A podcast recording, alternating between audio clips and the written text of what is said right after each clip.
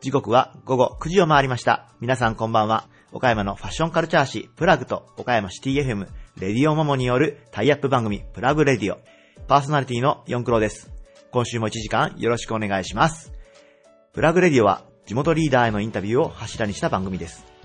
雑誌プラグの中にバリアスリーダーという連載企画があり、毎号たくさんの地元経営者や政治家をはじめとしたリーダーの皆さんにプラグからの質問に答えていただくという紙面を展開しています。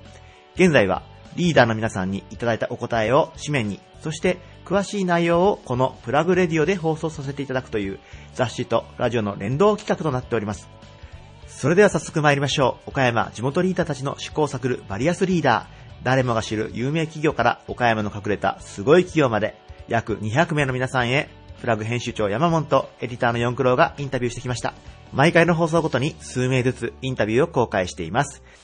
今回のテーマは、岡山が誇れる人、物、こと、場所、岡山プライド。岡山の偉人や隠れた名スポットなど、県内や元より、県外の皆様にもお届けしたい岡山の魅力を大公開します。今回のゲストは、岡山極東病院院長土井明宏さん。内科園業株式会社代表取締役社長野崎康彦さん。株式会社ベルティス代表取締役社長平井康弘さん。株式会社ジャパンブルー代表取締役社長真鍋久夫さん。株式会社バルコブモータース岡山専務取締役西浩二さん。名犬工業株式会社代表取締役社長中島光一郎さん。株式会社マリンポリス代表取締役社長兼 CEO 池田健さんです。それではどうぞお聞きください。Various leader produced by Plug Radio. 最先端医療と音楽や絵画、現代アートが融合した脳、神経、運動器疾患の専門病院、岡山極東病院院長の土井明宏さんです。よろしくお願いします。こちらこそよろしくお願いします。えー今日も極東病院さんに来させていただいて、この収録をさせていただいてるんですけど、今日、極東病院ではライブをされてるんですよね、ちょうど。そうですね。はい。だいたい月に2回ぐらいね、コンサート。だけじゃないんですよ。はい漫才もやりますしね。あ、お笑いも、お笑いもやります。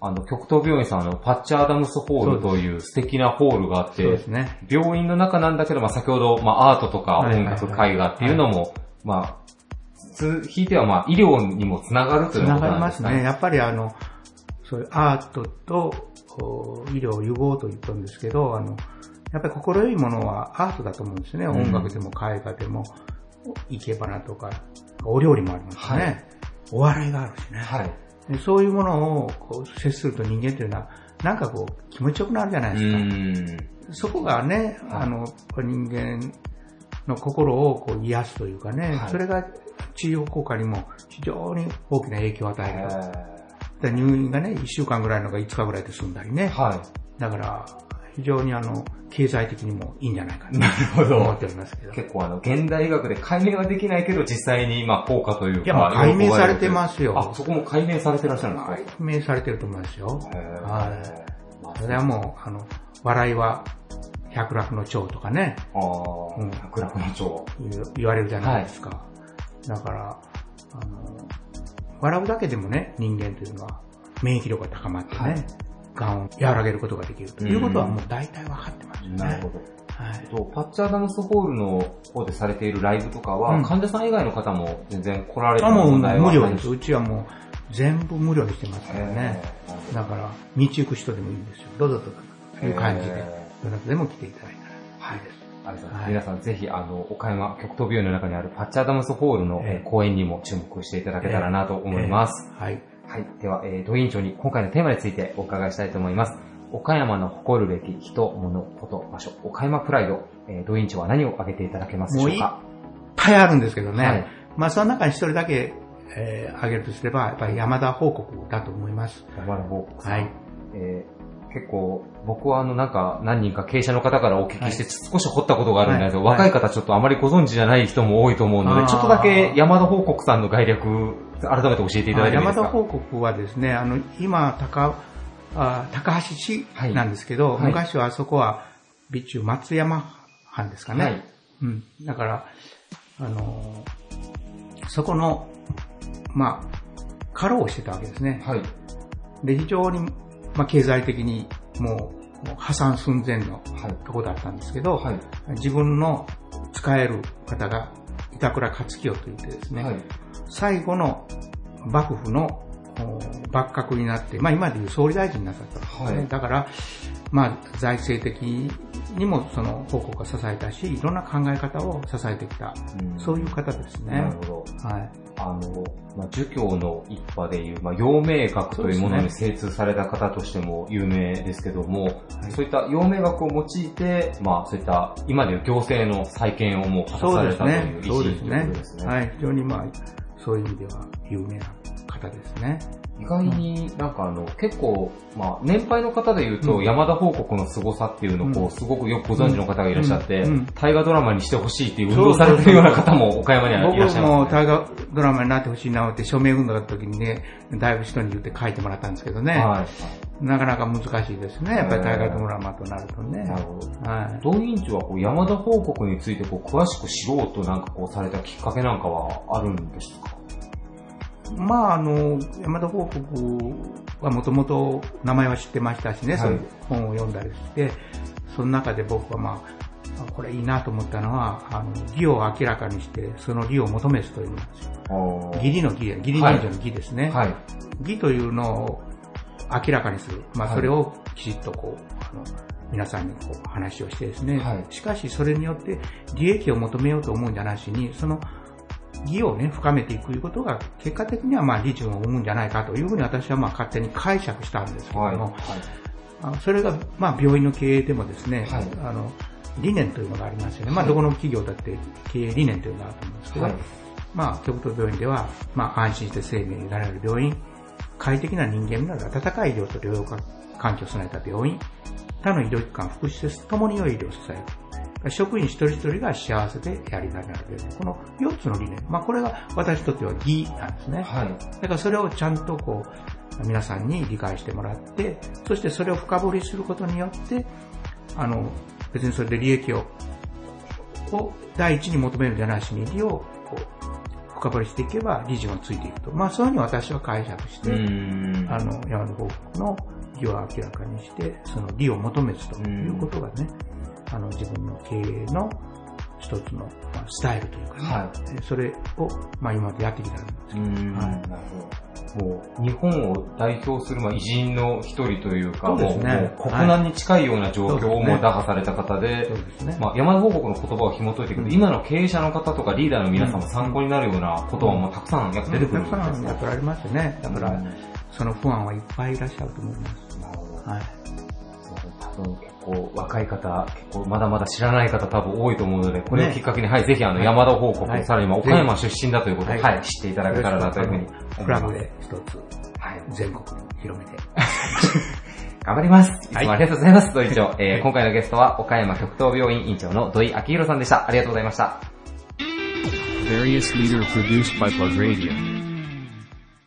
内海園業株式会社代表取締役社長の野崎康彦さんです。よろしくお願いします。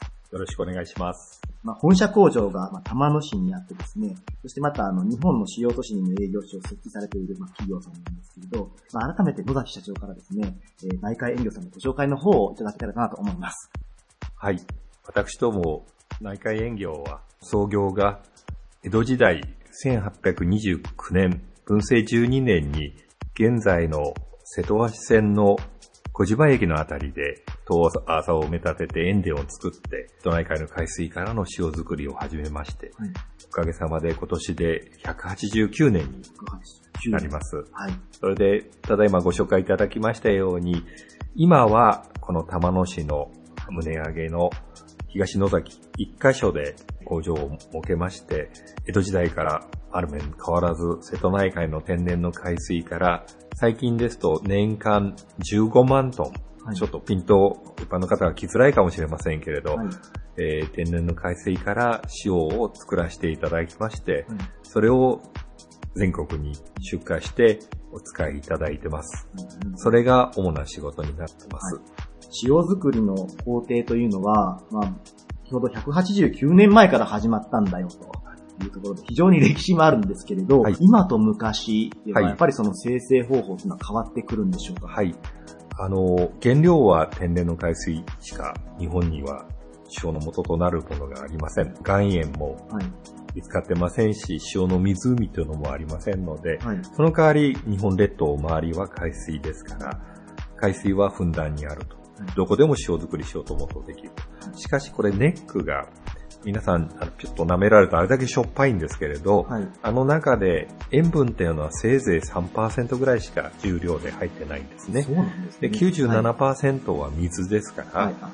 何も考えなければ、それでいきなり燃料を炊いて煮れば、塩の結晶ができるじゃないかと。はいで、で実際できるんですが、その場合は、塩の結晶を1トン取ろうと思ったら、30倍の水を蒸発させて飛ばしてやらないといけなくなってしまいますね。はいそうすると、莫大な燃料がかかると。でそれでは、いくらなんでも効率が悪いというので、日本でもこういう近代的な科学が発達する前から人間がやっぱり工夫するようになって、前はお天道様の力で太陽の熱で蒸発させてあって、濃い塩水、寒水と呼びますけれど、これを作ると。で、1日条件がいいと3%が、まあ、十数パーセントまでなるので、例えば15%でしたら分けなきゃいけない水はせいぜい5倍とか6倍になりますから、釜での燃料が節約されるわけですね。だから1000年ぐらい前、平安時代の終わりの頃からは、二段階式の塩作りがずっと続いてます。何らかの方法で、あまりエネルギー費をかけずに、濃い塩水、寒水を作ってやって、仕方ない。次はもう燃料を炊いて、えー塩の結晶を売ると。で、その二段階式の塩作りっていうのは今も続いてまして、えー今の塩作りっていうのは、海水を汲んできまして、まず膜でこし分けてやって、で、濃い塩水を作ってやって、そしてその濃い塩水を釜で炊いてやって塩を作るという二段階式になってます。で、時々誤解があって、あるいは一部思い込みがあって、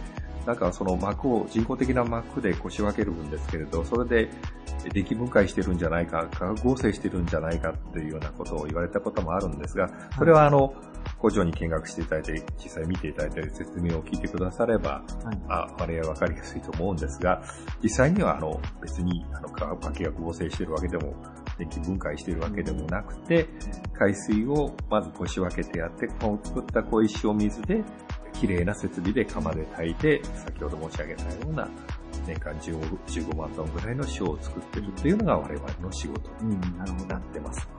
熱を加えて火を生成するというところで、さらにその能率を上げるために濃縮をしているというところなんですね。このリスナーの皆さんで言えば、やっぱり食卓にある食塩なんかになると思うんですけれど、内海園業さんが作られているお塩というのは、食塩にもかなり、はいまあ、提供されているというところなんですよね。あのー、千倍法体系下にありましたので、はい。日朝戦争の軍備の調達ということを契機にですね、19明治38年、1905年から千倍法下にあったんですけど、その中で一番あの生活の元となっている基本的な塩の食塩というのも供給させていただいてますし、はい最近ですともうちょっといろんなバラエティのにがりがたくさん入った塩がはい。欲しいとか、焼き塩が欲しいとか、あるいはお体を気にされる方ですと、あえてナトリウムを少ない塩がうん。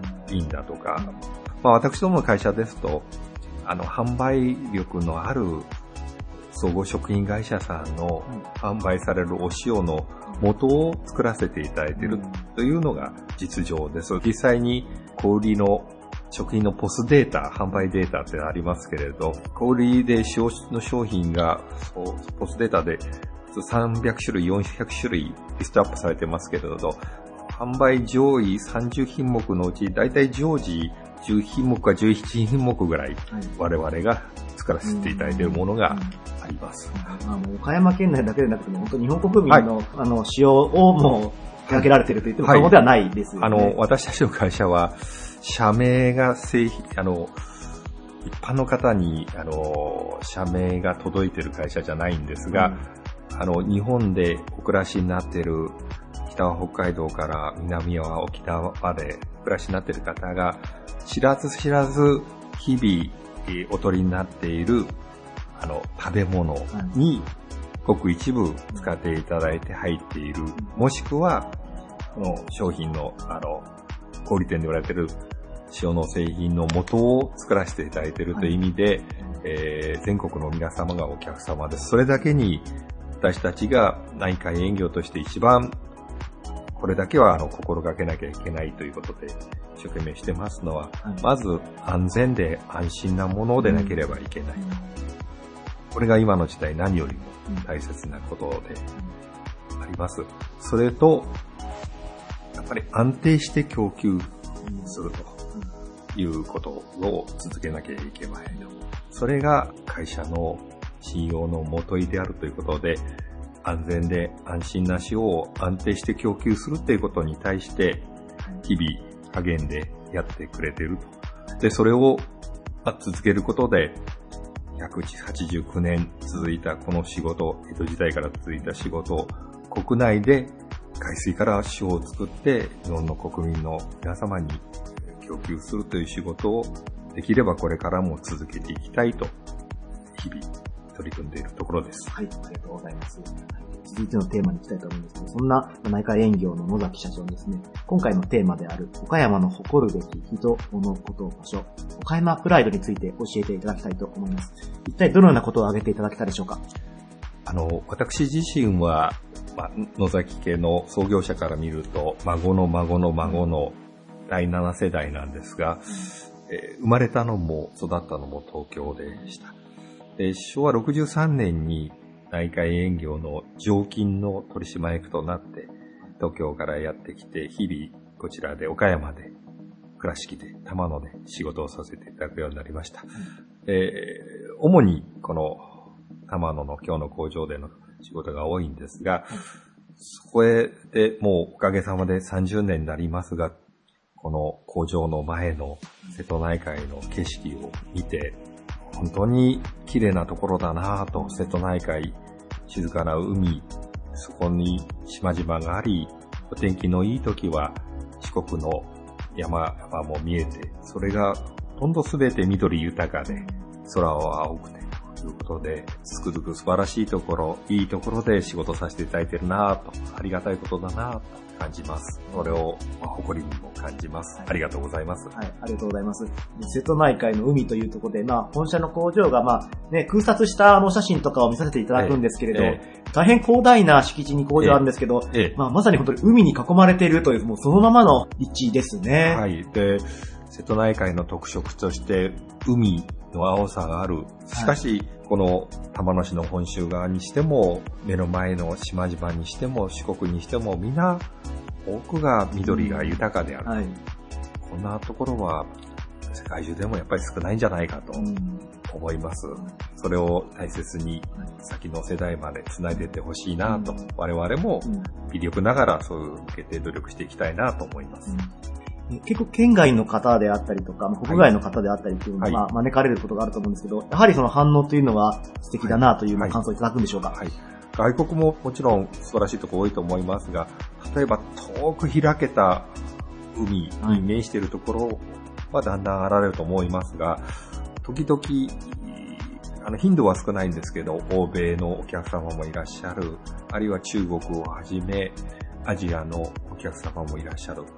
多くの方々が、やっぱり綺麗なとこですね、というあ印象を持ってらっしゃると感じてます。リスナーの皆様が日頃あまり意識がされないかもしれないんですけど、そうなんです。私たちもね、あの、は逆に、ま、ま毎日ここで暮らしてると当たり前になってしまうんですが、逆にお客様のそういう反応を見て、はい。改めて自分たちが日々、あの、はもうその中で当たり前になってしまっていることが、当たり前じゃなくていいとこなんだなっていうのを感じます。はい。まあ、玉野にある海の景観もそうですし、内科園業さんのお塩というものも、やっぱりリスナーさん皆さんが当たり前のものなんだけど、はいもう魅力のあるものというか、必要なものであるかなと思いますので、えーそれをまあ、製造されている会社さんが、まあ、岡山にあるということを知っていただいてですね、えーまた日々の食卓に目を向けて思いを馳せていただきたいなと思います。はい。ゲストは、内科園業株式会社代表取締役社長の野崎康彦さんでした。ありがとうございました。どうもありがとうございました。Various leader produced by Plug Radio. 自動車業界向け IT ソリューション事業を核に大手企業との協業も多数手掛ける会社、株式会社ベルティス代表取締役社長の平井康弘さんです。よろしくお願いします。よろしくお願いします。えー、社長、去年の10月、岡山アワード、えー、企業賞受賞おめでとうございました。あ、ありがとうございます。えー、新聞の一面にも出たりとかしましたけど、その後、受賞後何か反響とかはあったりされましたか？そうですね、喫茶店にコーヒーを飲みに行ったら声かけられた。はい。ちょっと意外なところでも声かけられたりするようにもなったりということで。そうですね。えっと、まあ、受賞後に、まあ、今現在もこう、まあ、日本中にこう、拠点を設けられてて、まあ、はい。海外にもまあ、拠点設けられてるんですが、はい。なんかあの、タイの方のその、開発の拠点をかなりこう、拡充されたというようなお話もお聞きしたんですけども、そうですね、はい。今、今、まあ、まさしく、えー、拡大中でございまして、はい。あの、まあ、日本の方ではなかなか今、えー、もちろん岡山中心にプログラマー採用がなかなか難しくなってきてるので、えー、まあ、今後、えー、まあ、人材不足というところにぶつかるので、なんとかこう、まあ、ご縁があったタイの方から、えー、プログラマーの人材確保ということを、えー、力入れていってます。なるほど。はい。えー岡山アワード受賞企画に多分今後ますます飛躍が期待されるベルティスの平井社長なんですが、えー今回のテーマについてお伺いしたいと思います。えー岡山が誇るべき人、物、こと場所、岡山プライド、えー平井社長は何を挙げていただけますでしょうか？はい。えー、ま、先日、まあ、受賞させていただいたんですが、えー、岡山アワードを主催していただいている方はい。というのが、えー、岡山の誇れるものではないのかなということを痛感してます。なるほど。はい。えーまあ、あの、ストライプインターナショナルの石川社長をはじめ、実行委員会でやってる、えーあの事業なんですけども、はい。えー今までで延べもう120名ぐらい実は岡山の若手の起業家の方とか、はい研究者の方を検証させていただいてるんですが、はい。えーまあ、なぜ岡山アワードを選ばれたのかというのをもうちょっと詳しく教えていただいてもいいでしょうか？そうですね。あのーまあ、今回させ、受賞させていただいて、まあ、今まで受賞、えーさ、されてる方とかも、えー来場されてたり、はい。えー今回、えーまあ、どう一緒に受賞させていただいた方もいらっしゃるんですが、まあ、各分野で、本当にこう、えーまあ、それぞれの分野で頑張られてる方が、はい。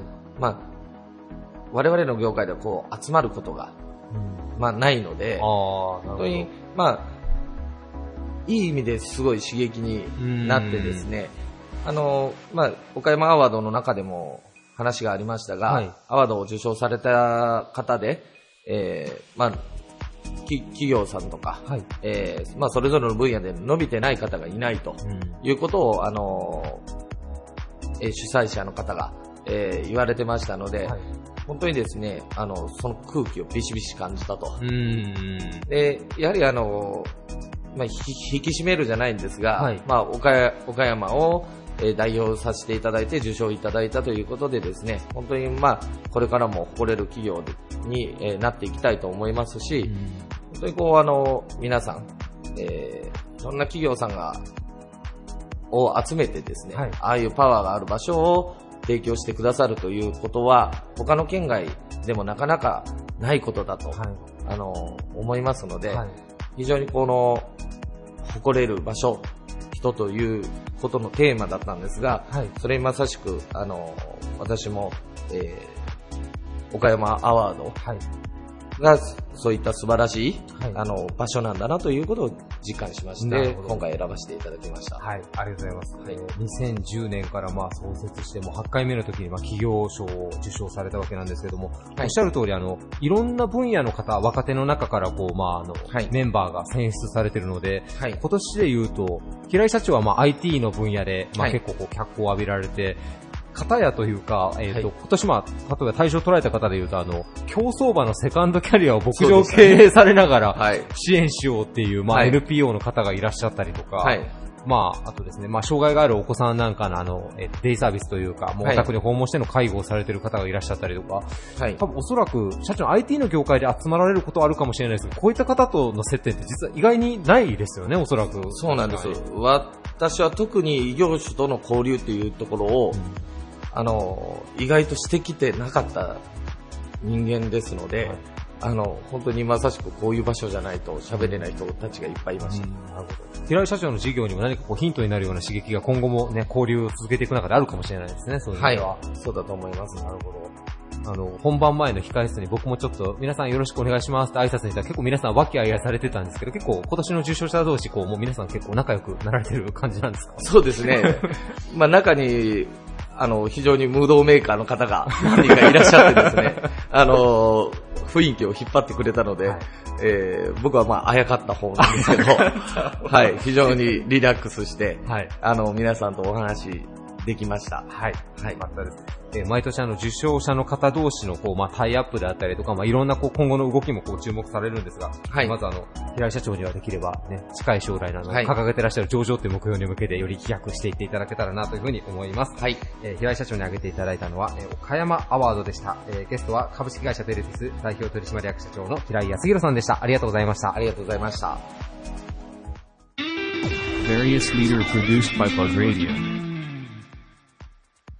デニム、繊維物の製造販売や、桃太郎ジーンズ、ジャパンブルージーンズなどの自社ブランドを展開する企業、株式会社ジャパンブルー代表取締役社長の真鍋久夫さんです。よろしくお願いします。よろしくお願いします。えーちょうどこの放送してる時期は、実はちょっと岡山で歴史的なことが一つ起こってるんじゃないかなと思うんですけども、実はあの僕も母校の関西高校の制服が、はいはいえーこの春からええ変わると、はい。で、そしてその制服を手掛けられてらっしゃるのが、まあ、ジャパンブルーさんで、なんと、なぜかねはい、はい。デニムの制服というのを作られていらっしゃるんですけども、ちょっとこの制服にデニムを取り入れるっていうのは結構全国的にもかなり珍しいことなんじゃないかなと思うんですけど、初めてですね。あ、もう全国初ですか、まあ、あの、私学でスポット的にはなんかあったみたいですけども、はい。あの、正式にこう、えー、取り入れるのは初めてと聞いてますね。この企画自体は社長も結構だいぶ前から構想としてはお持ちだったりしたんでしょうか？まあ、私としては、あの、学生服に使ってもいいんじゃないのとか、んいろんなこと言うけど、なかなかあの、そういう業界の方って硬いので、はいはい。で、まあ、あの、学校の方も硬いので、そうですね。教育はどうしてもそうですね。まあ、色が落ちるものとかね、はい。そういうのダメだとかね、はい。うんいろいろ言われるんで、なかなか難しい業界だなといううふうに思ってましたけどね。なるほど。うんなんか、個人的にはこう3年間着倒したデニムのブレザーが色落ちしていくっていうのは、僕も絶対そっちの方がいいと思うんですは。い、いいなと思うんですけど、うんでも作られたのは実は色落ちしないデニムの生地を開発されてて。やはりあの3年間、えー着続けてもやはり、あの、破れない、はい。えー、色も落ちない。はい。まあそういった頑丈な、うん。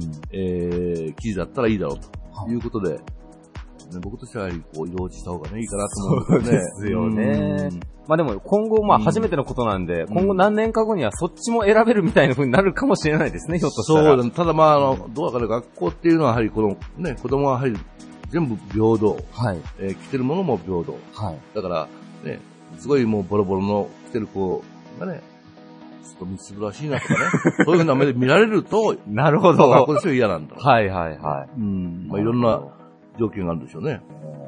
今ちょっとじあの手元にパンフレットなんかもちょっと拝見させていただきながらなんですけど、はいまあ、デニムのブレザーうんに、下はもうベージュのチノパン。そうですね。はい。あとあのニットなんかもこう、全部これジャパンブルーさん手掛けてらっしゃると思うんでまあ、すけど。特にあの、理事長さんのご意向もあって、はいやはり岡山を代表する、はい今のジーンズ、デニムと、い、わゆるその、えー地域資源をえーフルに使って、えーまあ、関西高校が130年という一つのね、はい。大きな区切りがあるので、それを機にまあ変えていこうと。うん。えー続いてはそのまあデニムと、はいそして岡山を代表する桃太郎ジーンズはい。であれば、はい。それをぜひ一緒にしたいという強い要望があって、はい。今回デビューしますけどね。そうなんです。はいだからこう、僕カタログ見ててびっくりしたのは桃太郎ジーンズのあのブランドネームのパッチとかもついてるんですね、制服に。まああのね、あまりこう、リーズナブルにはつけたくないんだけども、はいまあ特に関税だけははい。つけようということで。はい。で、まあ弊社のお店でも、えー、子供たちがうん少しまあ、メンテナンスはい。してほしい方は、うちのお店でも、えー、窓口になろうとはいいうところまでサービスをしていくんで、はい。まあこれを機にね、まあ漢字高校をスタートに、はい。こういったまあデニムの、いわゆるカジュアルの制服がね、うん。えー、全国広まっていいなというふうに思いますね。なるほど。はい。なんかこう、女の子の場合は、うんなんか高校受験の時に制服可愛いからっていうのまあは結構ね、ね実はあの、うん結構大きいポイントだっていうのをお聞きしたんですけど、うんね。男性の場合はまあ比較的ないかなと思ったんですけど、うんただ関税のこの新しいね、デニムの制服見てたら、なんか男性のね、学生さんにもそういうなんか、思いが芽生えるんじゃないかなっていうぐらいおしゃれな感じですね、うん本当に。えーぜひ皆さん、あの、関税高校の新しいジャパンブルーさんが手掛ける制服、チェックしていただけたらなというふうに思います。よろしくお願いします。はい。えーでは今回のテーマについて、ええ社長にお伺いしていきます。岡山が誇るべき人物言葉書、岡山プライド、えー社長は何を挙げていただけますでしょうか？あの、来れるっていうのはたくさんあると思うんですけどね。はいまあ僕の視点で言うと、どうだろう。うーん、まあグルメとかね、いろんなものもあるけども、まあ岡山商人っていうのをね、一つキーワードにしたいなと。そうに。うん。まあいろいろこう、商売をやってきて、まあ僕も実際やってますけども、はい。えー、まあ、えー一番有名な近江商人。うん。えーまずは、近江の下に伊勢がまりますけど、はい伊勢商人。はい。えー、大阪商人。はい。まあ全国にはね、いろんなあの、えー、素晴らしい商人がいますけども、岡山商人はそれを上回るぐらいの、うん、商売根性があるんじゃないかな、というふうなことを、この業界に入って、またビジネスをして、つくづくそう思ってますね。へー。いや、僕、てっきり、小島の繊維産業とか、いやいやデニムっておっしゃられるか繊維なと思った産業はあるんだけども、はい。まあ繊維産業も含めて、はい。あのー本当にこう豊かな県だけども、そう言うと、えーすごい秘めたものが持ってる。はただ、あまり発信しきれてない面は確かにあると思うけどい。も、はい。それとやっぱり商売根性はすごいあるんじゃないかな。えーまあ、例えば、えー、固く言うと、はいうん、石橋を叩いても渡らない。そ、そんな感じは確か まあになんとなくわかります、うん そういう保守的な県でもあるけども、はい。えーやはり、うん、大宮、大阪商人に負けないぐらいの、えー根性を持ってる。うん逆に言えばネーミングとして岡山商人っていう感じでみんなが口々に出していけば、なんかよりブランドになっていくのかもしれないね。まあ、岡山というかね、その備前商人というのがね、はい聞こえがいいかもわかんないけども、はい。まあそういったことが、やっぱりあの、根底にはあるんじゃないかなというので、ですから今、あの、どんどんね、はいえー産業も、はい。えー竹に比べては結構は、えー活性化されてますけども、はい。もっともっとね、していくんじゃないかなと。うんもちろんあの、今、えー南北地区を含めて、えー岡山が中心となって、いろんな学会がね、岡山で開催されてますけども、まあそういった面で人が集まってくる。そしてまた岡山からどんどん発信していく。えーまあ飛行機産業もね、いずれまたできるでしょうし、はい。まあ車ももちろんですけども、えー産業の活性を含めて、えーまあ、えー商店街もね、はい。まあ、岡山も含め、いろんな街で頑張ってますから、そういう面では全国のね、モデルになるんじゃないかな、とうんいうふうな気持ちでいますね。なるほど。はい岡山商人という確かに備前商人の方がなんかネーミングとしてもいいかもしれないですね。うんなんかまあ、あの、ちょっと腹黒い、えーと言えばそうですけど、まあ、はい駆け引きも十分できるし、はい。うん、あの、素晴らしいと思いますね。なるほど。はいということは、まあ、その、小島の繊維産業っていうのが盛り上がったのも、うん。まあ、例えば社長の視点で言うと、うん。もう商人が頑張ったからっていうのも、要因としてはもう大きい。隣に負けまいとするこの力、はい。うんこれはすごいと思うんですね。まあ、近くで言えば小島だったらね、茨だったり、それこそうん。福山のあっちの尾道の辺のあたりもね、そうです産業としてはありますもんね。ね。うん。なるほどそこは商人のもう、プライドというか、もう、気持ちで買ってきたってそまあ、大体そのいろんなところ行くと、やっぱり同業種がたくさんできて、その中で争うとできるだけ避けるんだけども、はい。岡山は同業種ありながらどんどん生まれてきて、その中で毎日切磋琢磨して、えー隣に負けまいという力、これは素晴らしいなと思いますね。なるほど。はいえー社長に挙げていただいた岡山プライドは、まあ、岡山の商人、えーまあ、備前商人ですね。いいですね。はい、ありがとうございます。えーゲストは株式会社ジャパンブルー代表取締役社長の真鍋久夫さんでした。ありがとうございました。ありがとうございました。Various leader produced by Plug Radio. BMW 正規リーダー株式会社バルコムモータース岡山専務取締役営業本部長西浩二さんです。よろしくお願いします。はい、よろしくお願いします。えー、西さん、まあ、あの、実は先ほど事前の取材で、あの、昨年末に結構大きな事件があったというふうにお聞きしたんですけど。ちょっと私自身としてはもう最悪の実は事件がありました。はい。あの、実は広島の私出身でして、はいあの、まあ、ふ尾道福山というところが拠点なんですけれども、はい。えーそちらのあの、中国新聞というあはいの雑誌の事件事故欄に、はい。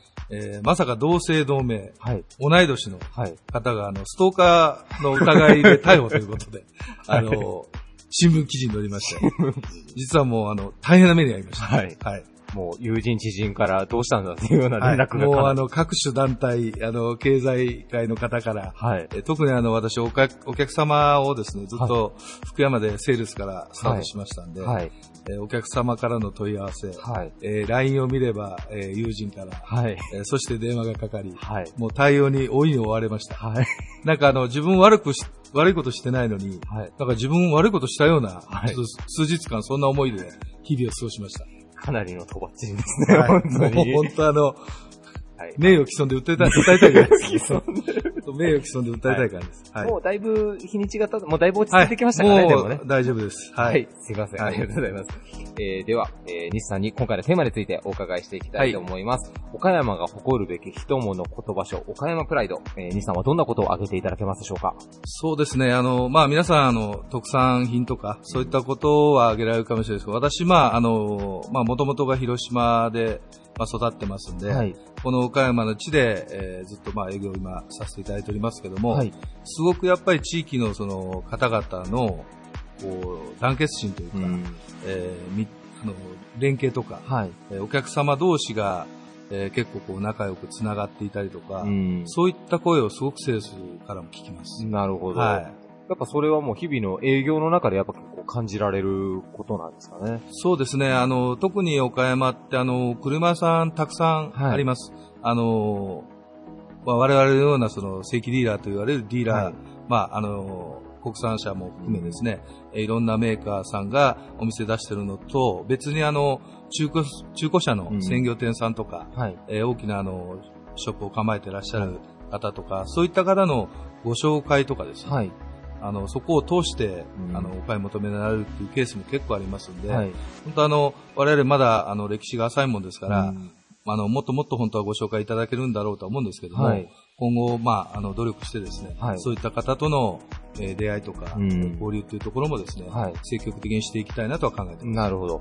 なんかこう、まあ、BMW というとね、もう誰もが知る、もうスポーツカー、もう高級車の代名詞みたいなものですけども、岡山の方は結構 BMW の前に、まあ、その、社名にもなっているバルコムっていう名前もかなり浸透しているような気はするんですけど、とはいえ、やっぱこう、広島が本社にあるということで、やっぱちょっとあれですかね、地元に最初は馴染めないみたいなことも、やっぱあったんでしょうか？そうですね、あのー実は、あの、弊社17年目ですか、はい。この岡山の地で店舗を構えさせていただいてるんですが、もともとあのーまあ、古くからのですね、あの、ディーラーさんが、えーまあ、経営を、まあ、打ち切られて、はいそのディーラー権というものを、まあ、あの、メーカーに戻されるということから、我々があの、実は岡山にも営業させてもらう権利をいただいて、はい。まあ、その当初っていうのはですね、正直、まあ、あの、前のディーラーさんが、その、辞められるっていうことで、いろんなご迷惑もかけてたのもあるんですが、はい。あの、私たちのその、広島の会社が岡山に出てきたっていうふうな、えーことをですね、はい。日々の中でよく感じることがあって、うん。あの、今でこそもう今、あの、こちらの試乗車とか、はい。あの、お乗りいただく台車っていうのもすべて岡山倉敷のナンバーを付けさせてもらってますけども、はい。当初はあの、広島のはい。ナンバーが付いてたもんですから、うん。えー広島ナンバー嫌だというふうなこともですね、なるほど。えーおっしゃられる方もいらっしゃって、あの、本当我々もあの、やっとね、はい。えー少しはこの地域の方に認めていただけたのかなというふうには、えー感じてます。なるほど。逆にそういったことで、まあ、岡山ってやっぱ地域の団結力すごいんだな、みたいなのを、まあ、感じられたいや、本当あとのーまあ、あのー東は大阪、関西圏の、やっぱり証券ですし、はい。えー四国、そして広島、うん。まあ、あの、サインっていう部分はありますけどね、はいあの、まあ、そういった囲まれてる、まあ、利点もあれば、そういう、はいまあ、いろんなとこから、あの、人が入ってこられるというところもあるのかなというふうな感じで。なるほはいど。えーまあ、これから季節も春先になって、まあ、ドライブ、行楽のシーズンにもなりますけども、はい。えー改めて、西さん、なんかこう、BMW のこう、西さんが考える魅力っていうのはどんなところにありますか？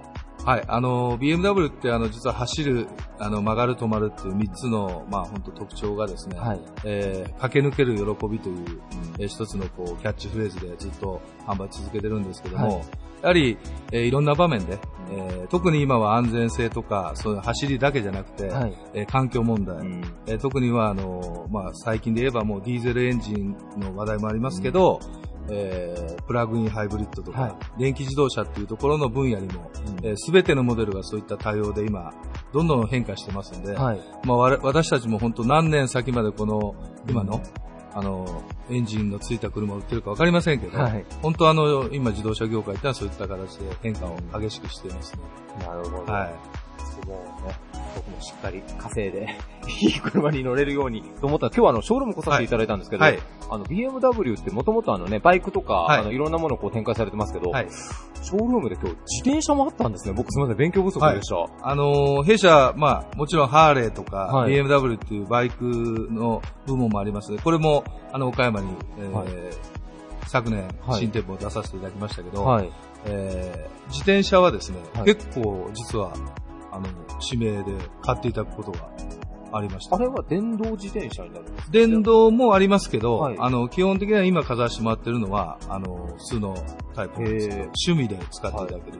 お値段もね、その、決して全然買えない値段じゃないというか、はい比較的ね、高級な自転車ってもっと高いものたくさんある中で、結構リーズナブルですよはい。ね。あの、高いのもありますけど、あ、高いのもあるんですね。あの、そこまでは、あの、どちらかというと、発注で、あの、注文品として扱わさせていただいてますけど、はい。結構十数万から、あの、ございますので。まずは春先 BMW を自転車に買って、ちょっとまずはね、サイクリングとかできるように、そうですねはい、頑張って稼ぎます。はい西さん、その時はちょっとぜひまた接客をお願いします。はい。はい、ありがとうございます。えーゲストは株式会社バルコムモータース岡山専務取締役営業本部長の西浩二さんでした。ありがとうございました。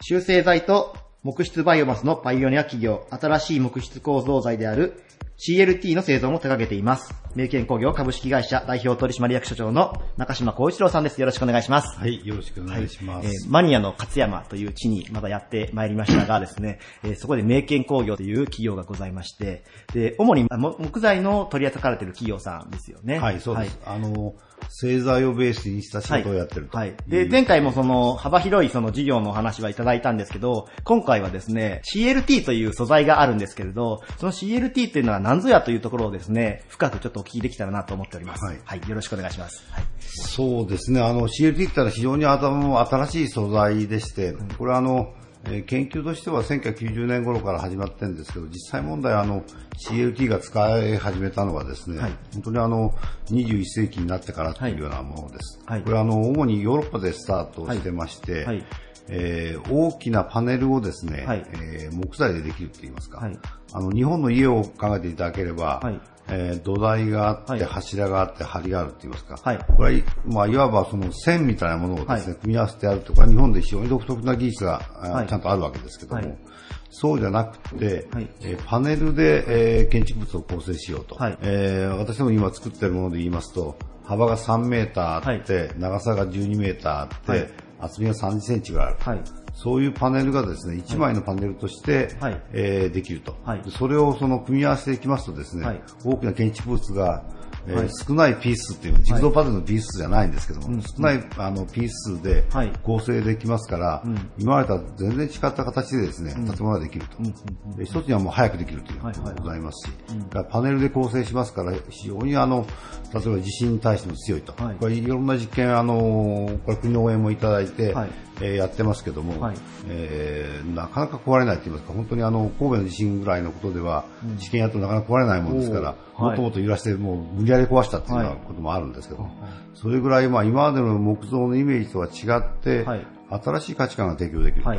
というふうに思ってます。言います。なるほど。リスナーの皆さんに、ちょっともう少し噛み砕いてあの説明しますと、いや、木と木の組み合わせて、はい。で、それを、まあ、特殊なやり方で貼り付けてるっていう感じになるんでしょうか？ね特殊で見ますかね、木をあの、えー平行に一枚一枚上に重ねていくのは修正材っていうふうにはいそうですね。言いますけど、それを平行やなしに、えークロスさせるって、90度にクロスさせる、はい。まあ90度なくてもいいんですけど、はい。はいクロスさせることによって非常に大きなパネルができるというもんですから、め洗剤と面剤って言いますか、、はいうぐらい全く違う要素のうん品物が CAT だと。だからまあ修正剤のその圧着させるあの技術を使いながら、さらにクロスさせて作っていったとそうです、そうです。いうところで。だから修正剤の技術が、まあ、あの、私どもには基本的に多少あるもんですから、その延長線上で CLT ってそれほど遠い世界じゃないということで、はいえーまあ、思い切ってやってみようというのが、実際でございはい。ます。で、もともとはそのヨーロッパで、まあもちろんその一つ盛り上がりを見せたんですけれど、そこから日本に入ってきたのが、ここ本当に5、6年の話なんですけれど、はいえーその、日本のでその着目されたきっかけっていうのは、まあ実際どのようなものが挙げられるんでしょうか？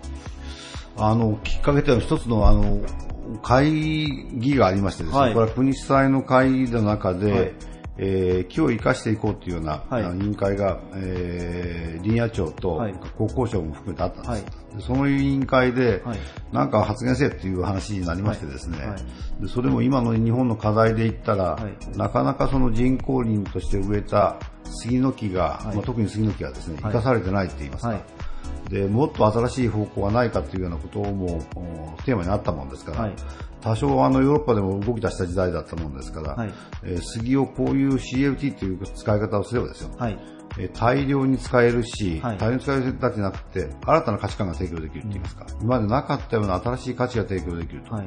いうようなことをですね、はい。えー、かなり皆さんの前で発言したら、はい。えー何人かの方が興味持っていただいて、それならっていうんで、もうびっくりするようなことで、あの、実験の費用も出してやろうというような、はいの方からお話があったりなんかしたのが、はい。スタートになってるかななるほど。つまりその発言をされたのが、まあ、私の目の前にいる中島社長というところでですね、はい。まあこの CLT という素材というのは、まあ今どんどんどんどん注目を集めているんですけれど、まあその日本での始まりは、もう元をたどれば真庭市のえー名景工業さんである、そして中島社長であるということなんですね。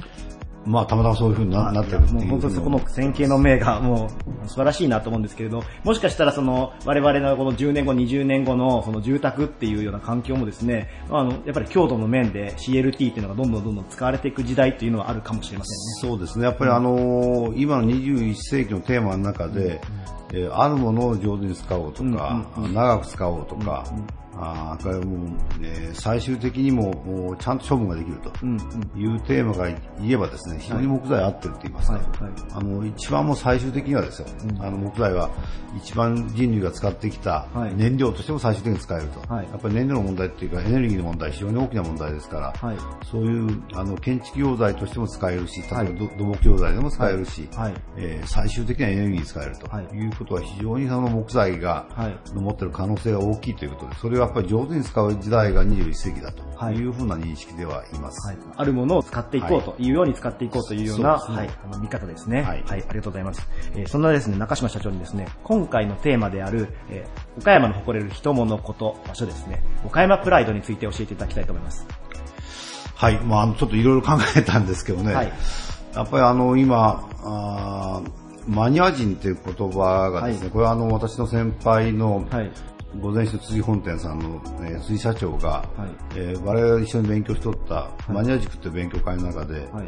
えー2010年にどういうマニアでありたいかということを会でかなり皆さんで話してまして、はい。それをあの辻さんがまとめていただいた中に、はい。2010年のマニア人の一日っていう、はい。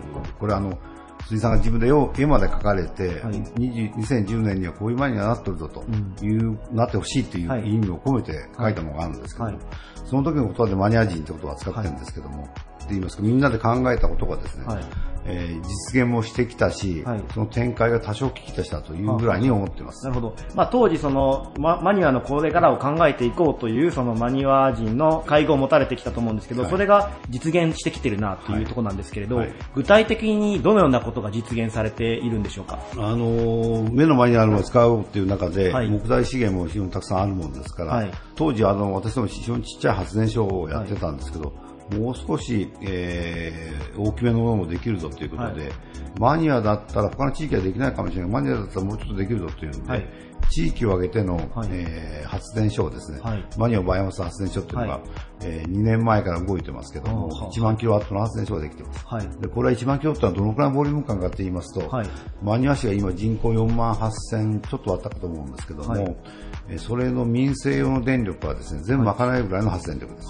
それが今、非常に順調に動いてまして、はい。えー稼働していると。はい。で、真庭市の、はい。えー市役所の電気だとか、はい。えーエスパスという施設がございますけども、そこの電気等も供給してるんですけど、はい。えーちゃんと安定的にできるぞっていうんで、はい。来年にはもう少し広げてですね、はい。もう少し公共建物に対しても、はい。えー電電力を供給するといいますか、それをやりたいというふうに思っております。はい、なるほど。まあ、もう街を包括できるぐらいのその発電力をももう備えられているということで、まあそれはまだこれからの実現の道のりだと思うんですけれど、主にそのエネルギーというところで、その発電の元になっているものっていうのは一体どのようなものなんでしょうか？あの、これはもう皆さん見られたらびっくりされるんですけども、はい。本当にあの今まで山の中にですね、はい。木材伐採するときにはい、建築用材出してきますけども、はい。建築用材以外のもので、例えば枝だとか、はい。それから曲がった木だとかってこれ建築用ならんもんですから、はいもうほとんどあの山に置いたままにする、はい。投げたままにして、はい。あとは二酸化炭素になるだけだったものを、これ持ち出してきてですね、燃料に使おうということがですね、マニュアルでできてまして、はい。あの、今発電所の燃料のうちですね、はい。えー半分以上ぐらいのものが、うん。今まで、えー例えば産業廃棄物になったものだとか、山に投げてたものがはい、どんどん出てきてます。はい。で、これはあの、全部あの、えー重さを測ってですね、計量して、はい。えー代金も支払えるとはい。いうことですので、はい。あのマニアにとっては非常にあの、えー小さい地域ですけども、はい。えー去年だけで言っても、えー確か燃料代をですね、発電所が支払いしているのが、はい。えー13億5千万円ぐらい、はい。今年は確か14億円ぐらい払うと思うんですけども、はいぐらいな規模で、やってますから、経済活動としてもですね、はい非常にはっきりした効果があるというふうに思ってます。なんかその、まあ、曲がった木だったり枝だったりと言って、い製品にちょっと向かないような木材もエネルギーに変えることができるっていうのも、またあるものを有用に使っていこうというその価値観の中に落とし込まれているっていうところですよね。そうですね、はい。えーまあ、これがまた10年、20年経ったうちですね、あの、本当に、ま、街を包括できるような電力っていうのは供給できるようになれば、本当にまあ、一つのなんかこう、モデルとしても、まだ世界に誇れるようなですね、なんかモデルになる可能性を秘めているなっていうふうに思うんですはいけれ。ど。あの、エネルギーっていうのはね、本当にあの、巨大な発電所っていうんですか、まあ、はい原発なんかその一一番の例でしょうけども、はいそういうやり方もありますけども、はい地域で地域のエネルギーを供給すると、、はいうことはまた全然違った意味がありますので、はいそういうことの取っかかりぐらいはなるのかなというふうには思ってます。なるほど。もうまさにマニュア人のですね、もう力というところをすごく感じる一つの案を挙げていただいて、本当にありがとうございます。そうですね。はいですから、あの、今、小学生からですね、はい中学生、高校生、大学生の方も、たくさんの方がですね、はい。あの、発電所の見学に来ていただいてます。はい。でこれが本当に電気に変わるんかというので、皆さん驚きの声を上げるぐらいなんで。工場見学とかでもすごくやっぱキャッチーですよね、そこは。ねこれは本当にあの、はい社会科の勉強、社会科の勉強っていうのはないんですけども、非常にあの、地域の方も来ていただいてますので、いろんな意味で、自分たちの持ってるポテンシャルが電気にも変わるとっていうのはですね、はいあの、なんかいろんな気分的にもですね、背中を押してもらえるっていうような感じでおります。バイオマスツアーとかをされてるじゃないですか、はい。そこも含めて見ることができるんですか？そうですそうです。そその中にその、メケ工業さんの CLT とかについても含まれたりもしてるえー最近はあの CLT 工場できたもんですから、はい。あの去年はまああのまなかなか動いてなかった、はい。最近多少動いてるもんですけど、は見てもらって、はい。こんな大きなパネルができるのかはい。ということとセットでうん。発電所を見ていただける、もう場所が、えー道を挟んで反対側なもんでございますから、えーそういうことができつつあります。はい。ありがとうございます。マニュア人という言葉も挙げていただいたんですけれど、はいえーまあ、資源というところに着目しますとですね、まあ、CLT の新素材もそうですし、あとはバイオマス発電というところも含めてですね、えーマニュアという街がですね、すごくその活気づいているっていうことで、ぜひあのリスナーの皆様もですね、マニュアのバイオマスツアーと調べていただいてですね、そうですねはい、はいぜひ参加していただけたらなと思います。はい。えーゲストは、名犬工業株式会社代表取締役社長の中島幸一郎さんでした。ありがとうございました。はい、ありがとうございました。Various leader produced by Buzz Radio. 西日本を中心に直営店、FC 店合わせて約50店舗を運営、海外にまで展開する回転寿司チェーン、株式会社マリンポリス代表取締役社長兼 CEO の池田健さんです。よろしくお願いします。よろしくお願いします。えー、もう回転寿司チェーンのパイオニアと言っても過言ではないマリンポリスさん。えー、海外にも確か前回お聞きしましたけど、いち早く出られたのはマリンポリスさんなんですよね、日本で。そうですね。あのーまあ、アメリカの方に、えー、27年前に出まして、はいまあ、その時ってまだ、日本でもそこまで回転寿司がですね、あのーまあ、いろいろお店ありましたけど、まあ、今ほど普及していない時代。で、海外においてはもっと、あの、認知度も低い時代で、まあ、その時にいち早く、あの、アメリカの市場に目をつけて、まあ、出ていったというのが、まあ、海外進出の最初の背景ですね。なるほど。はいでは、あの、今回のテーマについて、えー早速お伺いしたいと思います。えー岡山が誇るべき人、物、こと、場所、岡山プライド。えー池田さんは何を挙げていただけますでしょうか？はい。えー、まあ私、あのー岡山県出身じゃないんですよね。うんで、えー、東京出身なんですが、初めて来た時に、まあ魅力たくさんあります。あのー天候の部分だったり、あのーまあ医療が充実してるとか教育の部分とかあるんですが、私はもう何と言っても瀬戸内海ですね。瀬戸内海。瀬戸内。海と、やっぱり瀬戸大橋のその景観。ああ、ええなるほど。これはもう他の全国にもなかなかない、あのーもう、まあ、交通機関として瀬戸大橋のあるものですけど、はい。それが景観としてあれだけこう素晴らしいというのは、まあ、すごい驚きでしたうねん。最初見た時にですね。はい。ちょっとお聞きしたところによると、社長、こう、釣りもたしなまれるということなんですけど、はい。あの、先ほど言われた、えっ、と、瀬戸橋の下を船で釣りをしながら見るっていうこともされてる。そうですね。えー、まあシーズン、今ちょっとシーズンオフなんですが、はい。えー、ハイシーズンの頃にはほぼ、あの、毎週、毎週、ね船に乗ってですね、えー、釣りに行くんですが、はい。まあ釣りも楽しいんですけど、あの、海の上からですね、はいえー今、瀬戸大橋の下からこう、瀬戸大橋を眺めた時のこの景観、ちょっとマニアックな話いになっちゃうんやいですけど、やいやいや、これは素晴らしいものがありますね。下から見る機会あんまりないかもしれないですそうですね。ね。あの、普通の人は、えーなかなかこう、巡り合えないんでしょうけど、まあ、はいそれもまた一つ瀬戸内海で釣りをする魅力でもあるので僕の中ではですね。なるほど。そうでも完全プライベートなんですけど、僕、妻があの、愛媛の出身なんで、あ、そうですか。妻はいの実家に行くときええによく通るんですよ。通りますよね通るんですけど、ええ毎回なんか帰省するだけで毎回もうマストで高速料金がかかるから微妙だなと思いながら 行ったりして。ねまあでも上から見るとなんかこう、なんて言うんでしょう。まあ建造物としても確かに迫力はあるんですけど、はい下から見るとまあよりそれが強調される感じですか？そうですね。あの、瀬戸内海自体、その海自体が、そのすごくこう、潮流っていうんですかね、はい潮の流れが複雑うんで、まあ太平洋とか日本海とはまた全然違う、こう、あの、水面なんですよね。はいぐるぐるぐるぐるしていてですね、はいあの、まあ、渦潮なんかが、はいはい。あの、四国の方が有名ですけうども、ん。それとこう、マッチした時の、あの、まあ、橋ですね。はい。橋の景観、こう、まあ、景観として、橋自体もとても大きいんですけど、うん。こう、くねくねくねくね、あの、曲がっていってる。はいそこに大小様々なこう島が。点在している、このまあ、海と島と橋っていうんですかね。はいはいはこれが非常に魅力的ですね。私は好きですね、あの景色い。。なるほど。もう当たり前すぎて見逃してるけど、意外にまああのロケーションっていうのは全国なかなかない。なかなかないと思いますね。瀬戸内海といえば、えーマリンポリスさん、もちろんこう、お魚が大事なわけですけども、ねはいやっぱ瀬戸内海のお魚もマリンポリスさん実際出されてる。